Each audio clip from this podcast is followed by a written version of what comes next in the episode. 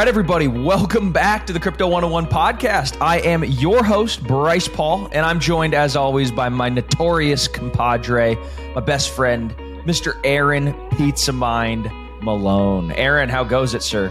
I'm doing pretty well, actually. Uh, I've had a lot of sleepless nights the past couple weeks. Uh, lots like of ideas bouncing around my head, but uh, things are starting to settle down. I think the solar flares are relaxing or something. I don't know. You, you've missed some wackiness over here, but no, things are starting to turn to the upside. I, was going to say I've been having some sleepless nights, but for good reasons. I'm, I'm, like starting to actually stay up late and check price charts again. Now I'm getting, mm. you know, instead of for the past 18 months, you check a price chart and you just feel, oh, more down, more down. I mean, bear markets are really they grind you, and you just have to stay positive, right? You just have to look at the future, the outlook, the positivity uh, for the long term and say, you know, we're, we're here, we're building. But when you look at the price charts, things, you know, bad price, right? Nobody likes it. But for the past week, maybe two weeks, I've been looking at price charts and being excited. Uh, for the first time in a long time, uh, a couple of coins are up 100, 200, 300% in a short amount of time. So, uh, as one of the old market sayings uh, says, um, so goes January, so goes the rest of the year. Um, and so, if we're going to have a positive January, uh, we might have a positive year in the markets. Uh, contrary to popular belief, everybody's screaming like a chicken with their head cut off that we're going into a recession, which we might very well be going into a recession, but markets typically rally uh, first. Uh, you know, the economy goes into a recession, market prices can still stay buoyed. Um, and so I'm not I'm not entirely bearish on markets. It's also very rare. I think it's actually never happened that Bitcoin has had two back to back negative years. So if we extrapolate that out, like, hey, it's never happened in the past, and less likely to happen now. So we had a bad hey. year. Uh, yeah. What? What? You know what else is up 200, 300%? That's developer activity in this space. Yeah. Very so, true. So while prices are down, growth in this space is actually booming larger than ever. And yeah. while the politicians are, you know, wondering whether to use the R word. Uh, by the time they actually do admit that we're in a recession, we're already on our way out of it. Uh, the rest of us who've actually left our house the past year have known that we're in a recession. so by the time they finally admit it, it's just about over, uh, and it's time to start moving our money out of alcohol and drugs and back into investment grade uh, activities and hobbies. So with that said, you know, we've got to have a, a really bright future ahead of us, especially this year, uh, if, if January is any indicator of what's to come.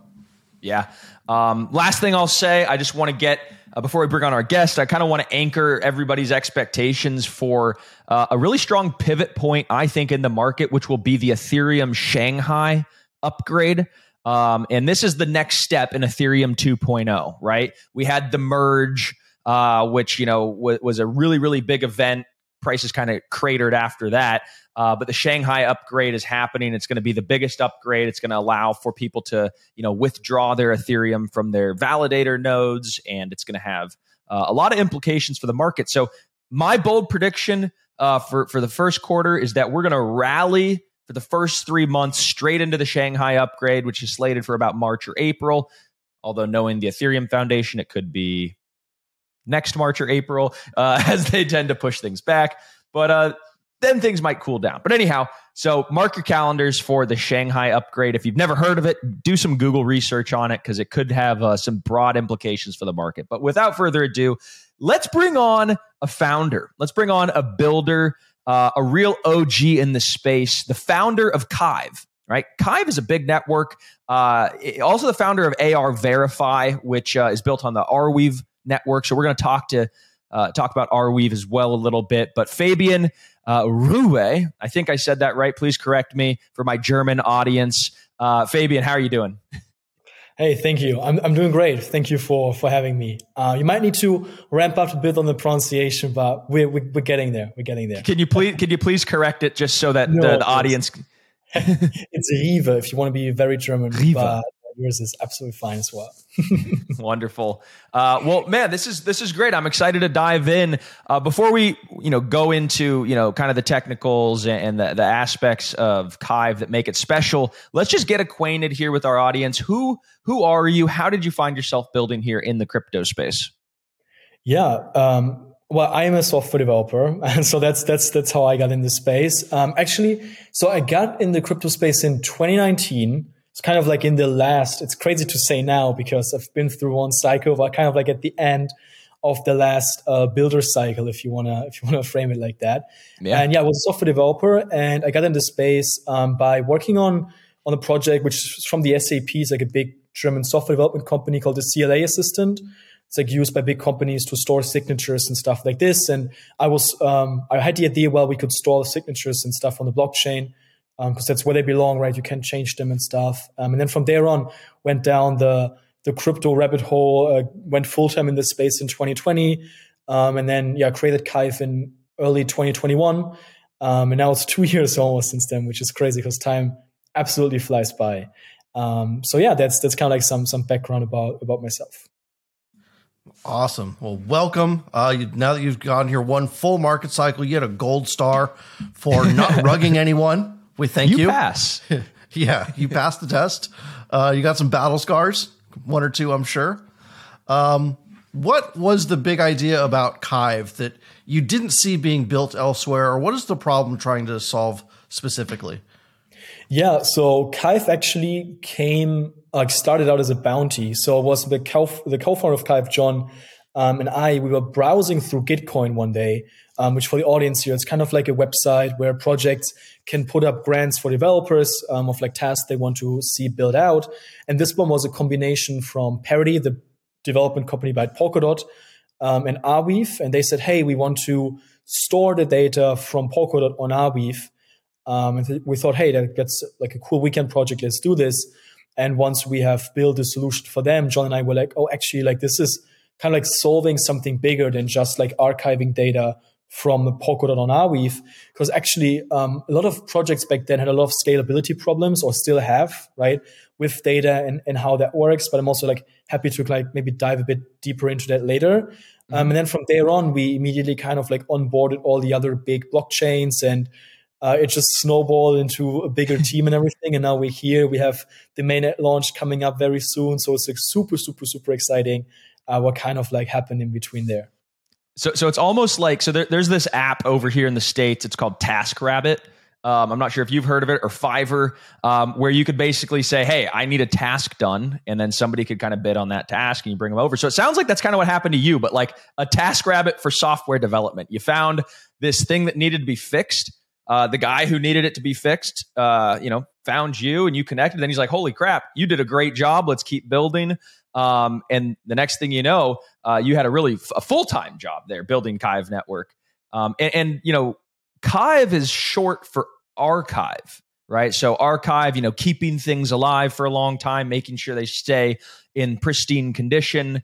Um, I remember, you know, one time going to see a big film archive, and it was in temperature controlled, high security. Um, I mean, you would think these people are crazy for the lengths they go to to preserve film. Uh, yeah. What is Kyve? Yeah, it is almost exactly this, but basically apply it to kind of like the software world, right? Um, so, I mean, we we live in the blockchain space where blockchains are basically built to give like end users like first of all like a user owned web, but also a highly secure web, right? Like where you know that everything that happens on the blockchain is secure. And basically you start introducing insecurity the moment you bridge data from one blockchain to another, because then like one person or one company has to like download the data from one chain, upload it to the other chain. And basically while he's uploading it to the other chain, he could modify it, right? Think of it as if you would be a company and you have like financial records and you just give it to someone, you say, yeah, just I'll trust you, like load all the stuff into a semi truck and drive it over and we'll be all right. But you can just never know, right? Like what happens if some important document would get lost?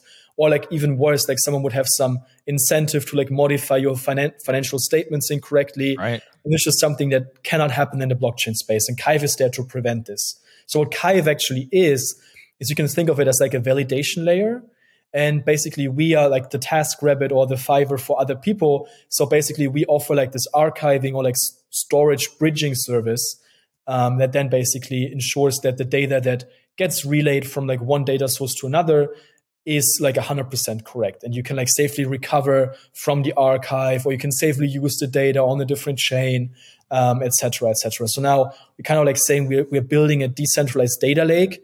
And you can really think of this right? A huge lake just there with data it's fully decentralized and it's correct data that is the important thing and so from there developers basically from all the blockchain ecosystems and and normal companies, normal companies, Web two companies, right? And they start and like you know like utilize that data and use it in their system, knowing that is hundred percent correct. Wow, that's really cool. I could see an amazing use case for that over in the decentralized science niche, where they've got sensitive data and experimentation that absolutely can't change and to have kind of a digital armored truck, if you will, carry it from Filecoin to Arweave and all these other storage systems to make sure it can never be changed or corrupted, uh, never, most importantly, be forgotten. I think that's an amazing thing that I never even thought was necessary until yeah. you explained it this way. So, what was it that inspired this type of thing? Like, what was a scenario that you were looking at? You're like, I need to make sure, like, this particular piece of data can never be lost. Is there a story behind this?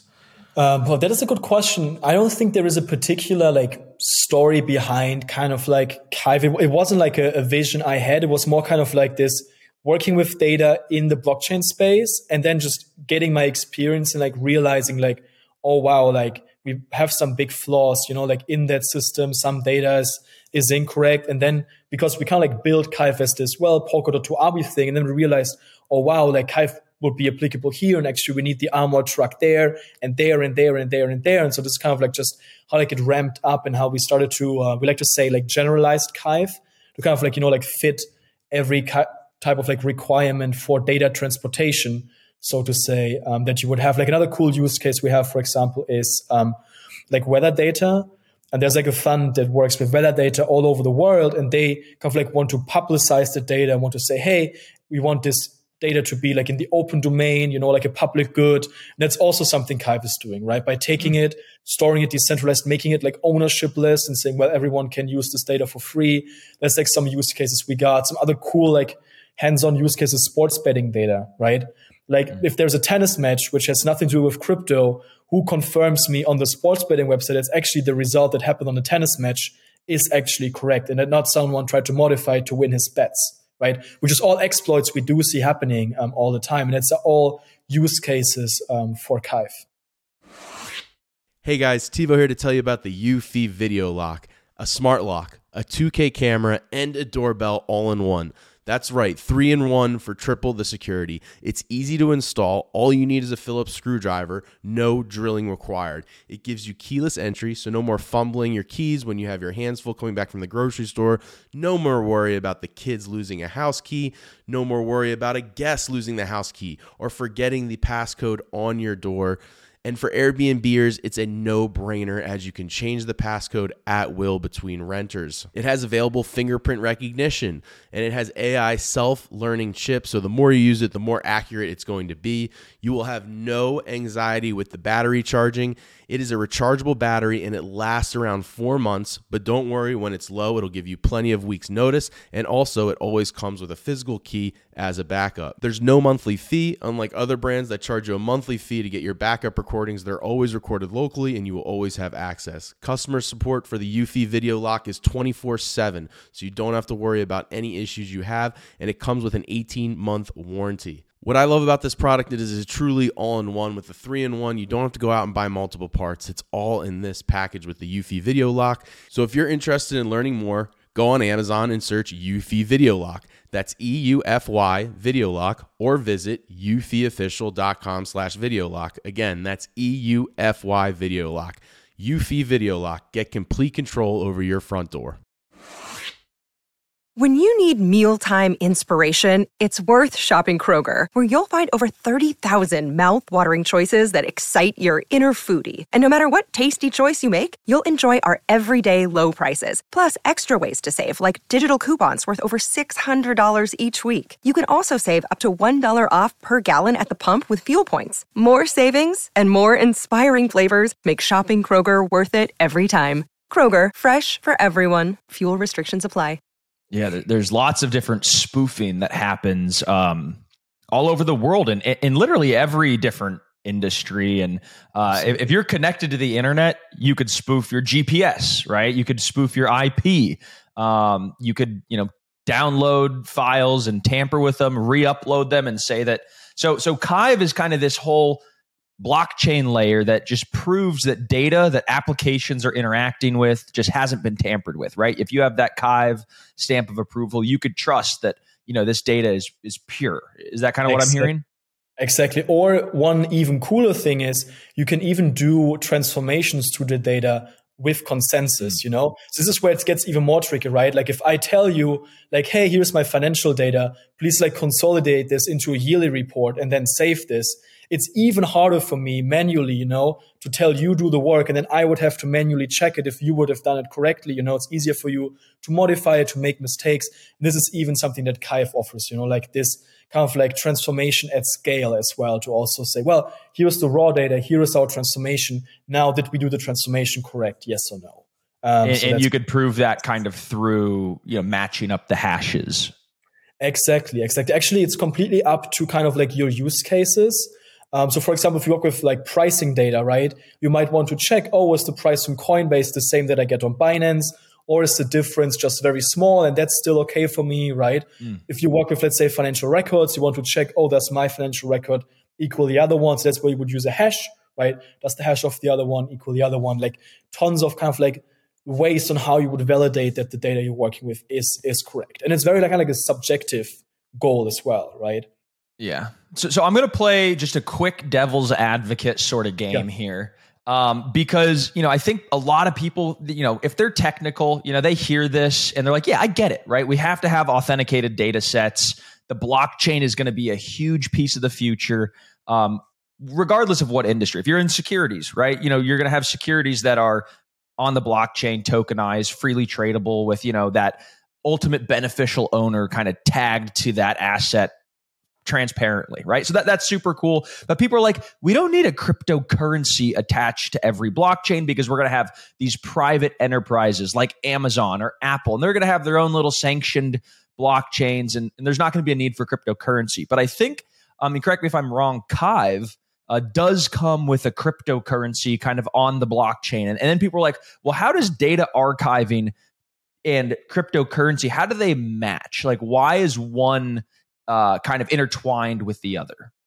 Yeah, that is that is a very cool question because I it's like my big thesis for me. Like someone who termed the word cryptocurrency did kind of like a mistake in the early days, you know, because there was a currency, right. you know, like you you bought something with it. But I think now, especially after like the DeFi wave, um, the, the cryptocurrencies kind of turned more into like crypto assets mm-hmm. almost, right? And this is where kind of like we use our token for. So we are a proof of stake system, meaning that the nodes, so actually the people that relay your data, they have their cryptocurrency, the Kyve token staked.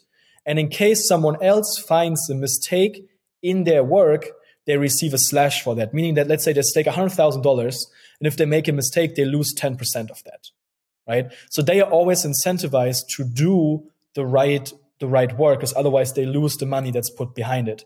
On the other side, for every correct job they do, they also receive the Kyve tokens as a reward.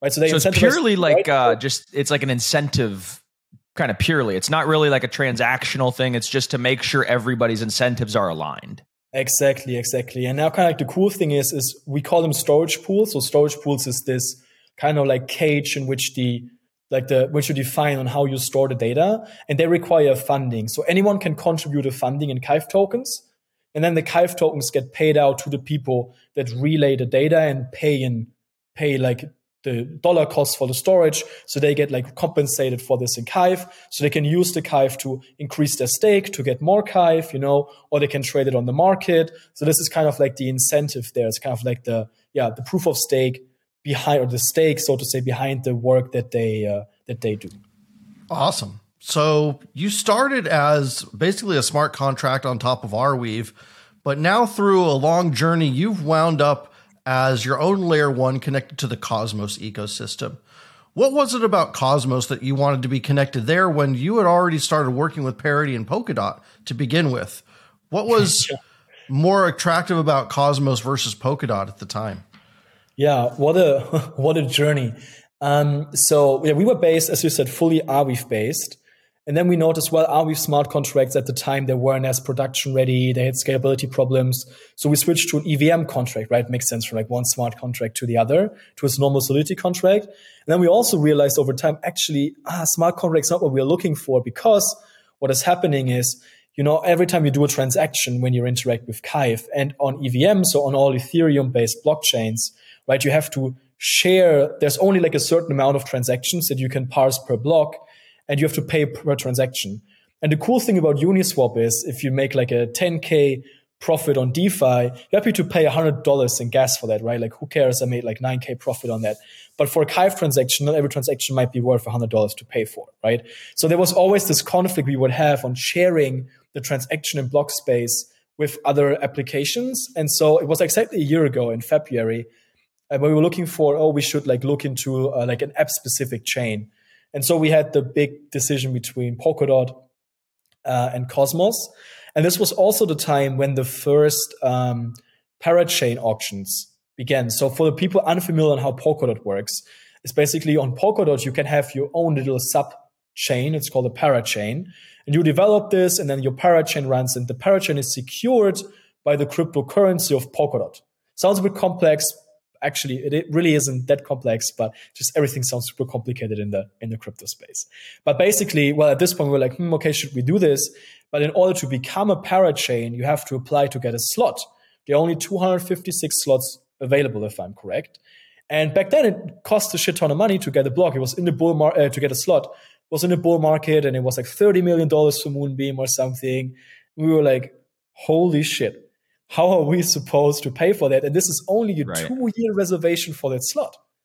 We were like, wow. Like, so we asked the parity guys, like, hey, what and a lot happens? of this, uh, yeah. just to interrupt, a lot of that was really underpinning the value of the dot token because people needed to buy the dot token in order to contribute to this parachain uh, auction and it was only done in dot so the price of dot was going up and you know all this stuff and so it was, it was a kind of a clever mechanism uh, by the Parity and the Polkadot guys because they had a scarcity of slots, right? 256. Yep. Everybody was building apps in the bull market. It was just a self fulfilling prophecy, really. Um, but Absolutely. then you realize, like you, like most of the people, that was kind of unattainable unless you had a huge marketing arm and really deep investor pockets. Yeah, exactly. So this was kind of like the problem. And then we asked the Parity team, like, hey guys, what actually happens if after two years we can't afford a parachain slot. And they're like, oh yeah, no worries, you're gonna be a para thread. And we're like, oh, what's what's that? And they're like, oh, basically it's like a parachain, but you share the block space with all the other para threads. And we're like, ah, yikes, that's exactly what you know what we wanted to avoid coming from well we have to share boxes with others. So this is kind of like what we and that then, would basically limit the amount of data you could process limit the throughput. Things would be getting throttled because it's like well you're not in the hov lane you're kind of in the traffic lane. Exactly exactly. So then we were like oh okay um, we should look into cosmos. Also given cosmos is way easier to code from a pure yeah. development perspective than than the the polkadot things. Um, but yeah no so this is kind of like how we landed in the cosmos ecosystem. It was super new at that point. Um, I don't think there was any other chain out there beside the Cosmos Hub and maybe like the I think BSC like the Beacon chain was Cosmos or something like that, and like Crypto.com I think had a had a chain like IBC wasn't really a big thing. Osmosis was like I don't even know if, if Osmosis was launched a year ago from now. It, yeah, I, I don't, don't think it I was. Looked it up. Um, and so yeah, we we placed our bets and we said, well, let's develop something uh, in that space and so far they turn out to be to be a good choice. Um, things and, like and you know you're not the only uh, project that we've heard that same story from you know on the show uh, as well as just through you know Twitter and, and media and stuff. You know I, I saw Robert Leshner um, a few months ago, he was like, "Yeah, we made a mistake by launching Compound on Polkadot. Uh, mm. We should have done it on Cosmos." And he like pretty much said that verbatim. And so I think yeah. it's a shared sentiment. And for for any people who are out there thinking about you know developing your own application or you know trading the markets or whatever, you know, it, it, when you see that kind of transition and that exit from one platform to another, it's definitely worth paying attention to. But uh, kind of, kind of moving b- beyond that, I mean, onto the really exciting stuff, the money, right? You guys just raised nine million bucks. Tell us about tell us about that experience as a founder. You know, how'd you jimmy up the money? Uh, what was the idea? Who participated? Uh, what are you going to do with the money? All that stuff. Yeah, uh, great question. So fundraising as a as a first it was my, it was my first fundraise and it was a mind blowing time because we had three investment rounds. Um, two happened in the bull market, and it was just it felt like people were just throwing money at you, right? And like amounts of money that kind of like you have never like been in touch with, and it was just it was it was insane, right? Um, in in investors, we um, we had some very good advice from our lead investors. So we stay we kept it very technical. We had a lot of projects invest in us and angels. Um, we have uh, we have basically every every major L1 uh, kind of like invested in us. Um, same with kind of like or and some founders um, in in addition to that.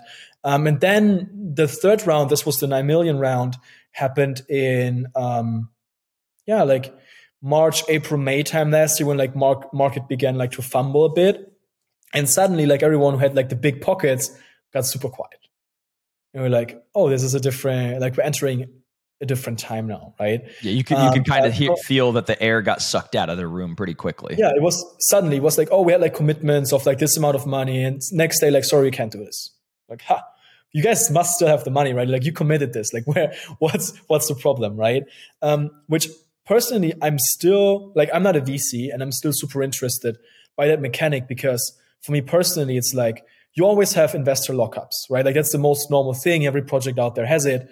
And it's typically like three, four years, right? And I never right. got kind of like the FOMO of like why you would invest at high valuations in a bull market when you can't exit your shares because you are locked up for like three, four years when everyone knows after the bull market comes a bear market. So right. all the unlocks happen in the bear market. And basically, for me, the theory now is kind of like a better time to invest because you invest now, you can be way more hands on with the projects because they are not getting like basically flooded with requests all the time. You can be much more hands on. You have lower valuations, which should give you like a better price to invest in. And then you have your unlocks happening while you're hitting the bull market. So while you're hitting, you know, like a high high interest, high traction market. So I'm not a VC, I'm I'm a, I'm a dev guy. Fabian, it, if, like if people if people thought as rationally as you, we would not have markets. that's oh, that's right? the beauty of it. That people you yeah. know people respond to their emotion. Uh, they don't. The think VCs logically. were thinking. The VCs were thinking of two things because they're not logical people; they're sharks. One, they were thinking that if they wait till the very bottom of the bear market, they can get a better valuation and a better deal. And the second thing is they wanted to figure out when the bottom was going to come so they could budget out for the next few years. Yeah. Um, so while they were definitely scared over the summer, um, a lot of it was really just repositioning. And I do think there was a lot of VCs that didn't cash out from their last round at the top of this last bull market. Everyone thought Bitcoin was going to 180,000, 250,000, 500,000. We saw all kinds of wild things all over the board from some of the smartest people in the space. And the market ticked, you know, really it topped out in March of 2021, not even at the end of it. Everyone was expecting one more blow off, but uh, the entire world economy had this big downturn a lot of people were caught offside, maybe with not as much free capital as they expected to have. Yeah. So I think it was a combination of all that stuff. But to raise nine million last summer is an unbelievably amazing achievement. So for all the hardship that you went through, like you are at the all-star list of raising money last year. So congratulations. And you know, at the top of this call, we talked about measuring success in other metrics besides just price appreciation. And Kyve was able to do much more than just raise money last summer and last year. You guys were up 300% on Twitter. uh, like 30% on Telegram, 24% in engagement rates, if I got this right, 300% growth on YouTube, and almost 700% growth on Discord. That's a phenomenal year Wow. for any company. So, what is your secret to growing in a bear market that you can share with us and other Yeah. founders listening? The these like like this is all of course you know like to the team like all the all the kudos there for for all these numbers everywhere. Um, i think what drove a lot of these numbers was our incentivized testnet um, which was an absurd amount of work but absolutely paid off. Um, so for the for the people listening who don't know what an incentivized testnet is it's basically you say hey this is what the product would look like um, but we need people you know to test it to play around with it. And so basically we had like a leader board system in like three types. So you could do engineering tasks you could do community tasks or you could do uh, social tasks. Um, and so you would do like little tasks here and there and you would earn points for that and the points would rank you on the leaderboard.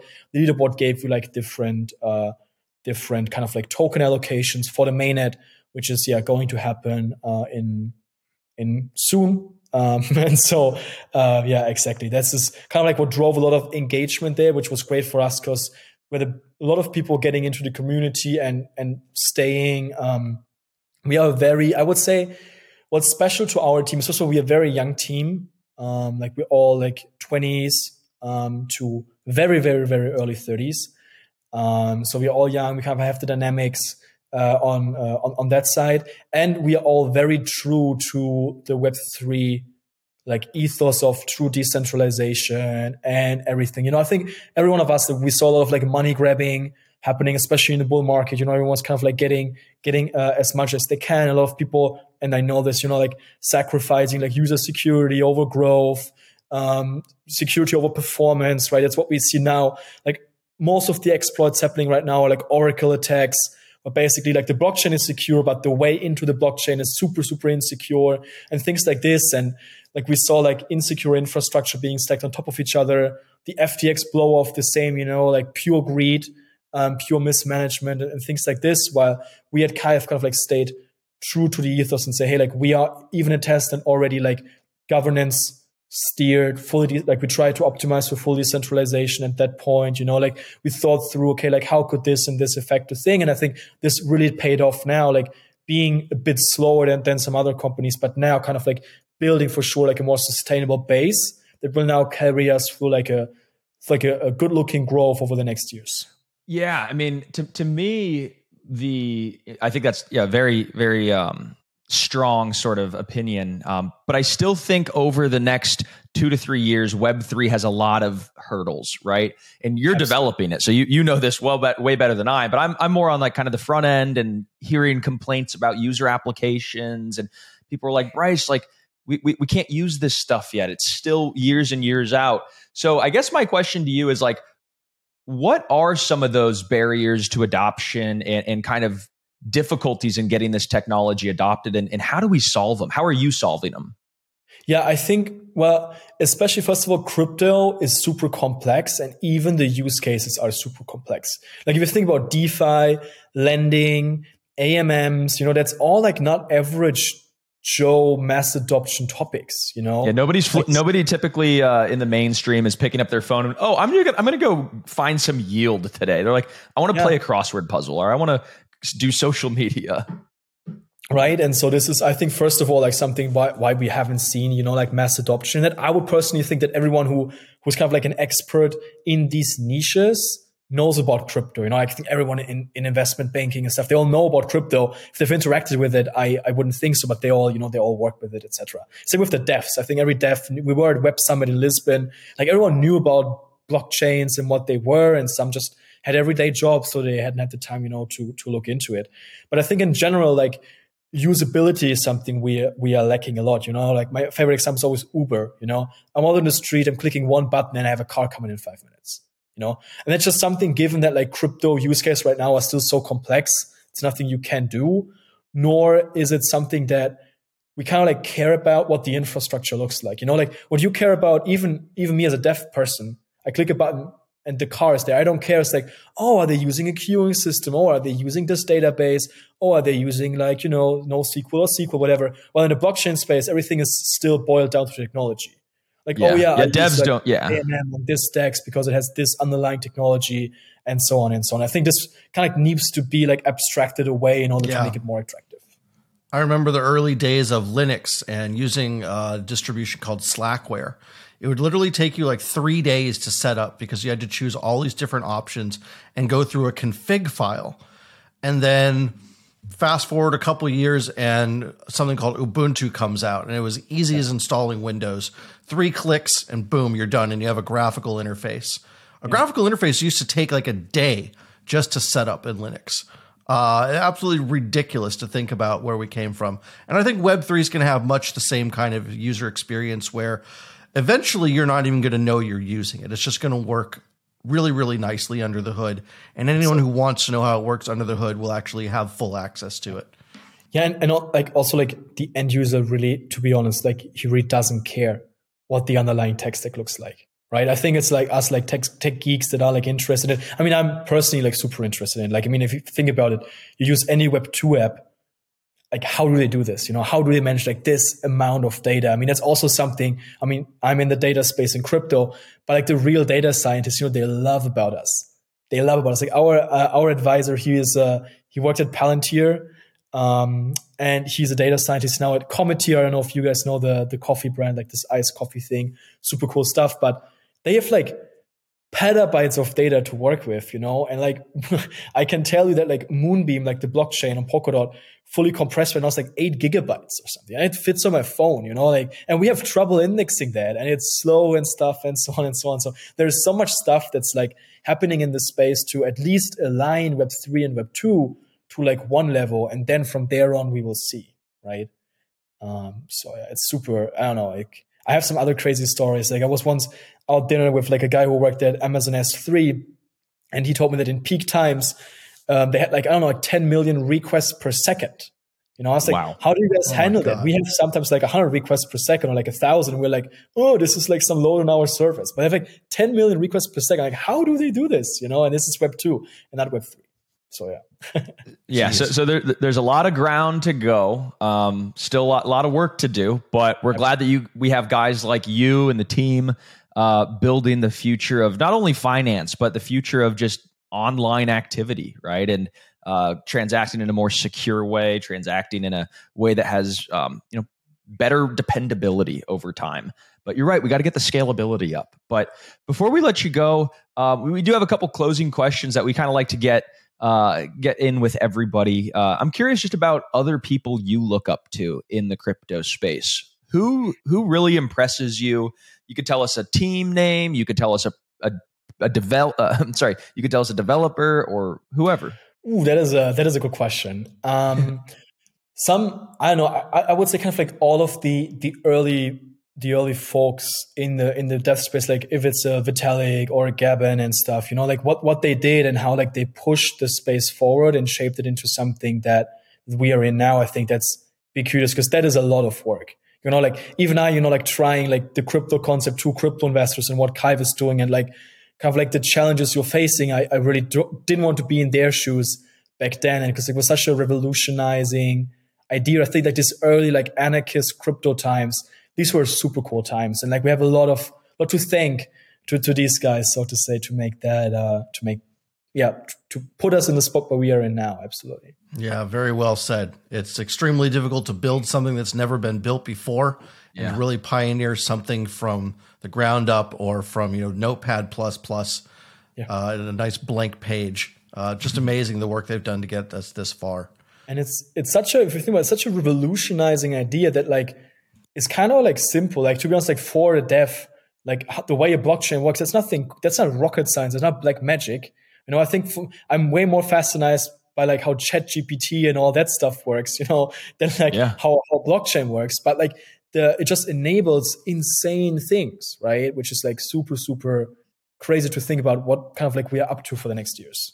And what's even um, more amazing is how blockchain had actually been around for like 20 years before it finally found its use case that brought the world's eyes to it in Bitcoin. And then so many other ideas were inspired just from that. Like how did like when it was first came out, like how did it take so long to become an overnight sensation? So funny. that's true Love it. Well, hey man, quick question for you. Last one. A uh, lot, lot of people are new to the crypto space. They probably listening to this. They're like, "Wow, that that was a lot." Um, what's one word of advice that you could give to somebody who, who's just breaking in? They might feel overwhelmed. They might feel lost. That there's just so much going on. Um, what do you say?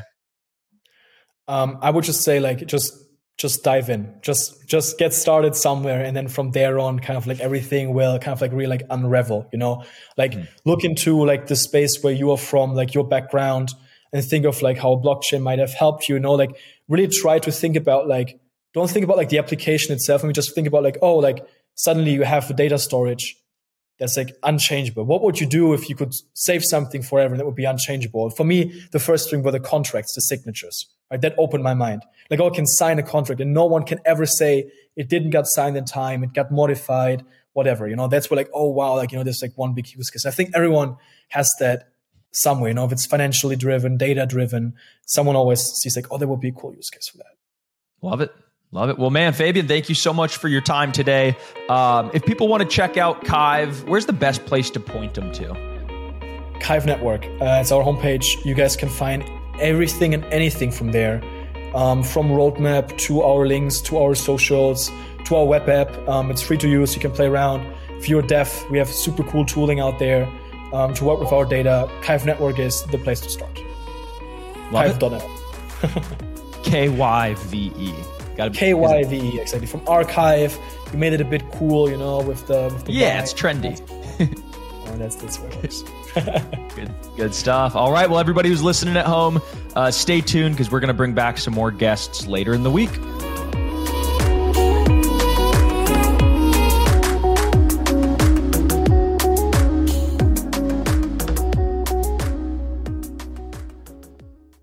Did you know that most vitamin D3 supplements come from sheep's wool? I'm Kat, founder of Ritual. We're making traceability the new standard for the supplement industry. When I was pregnant, I couldn't find a multivitamin I could trust, so I created my own. Ours is made traceable, third party tested, and clean label project certified. Oh, and our vitamin D3? It comes from sustainably harvested lichen from England, not sheep. Trace for yourself with 25% off at ritual.com slash podcast.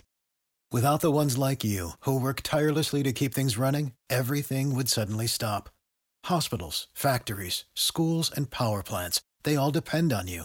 No matter the weather, emergency, or time of day, you're the ones who get it done. At Grainger, we're here for you with professional grade industrial supplies. Count on real time product availability and fast delivery. Call clickgrainger.com or just stop by. Grainger for the ones who get it done.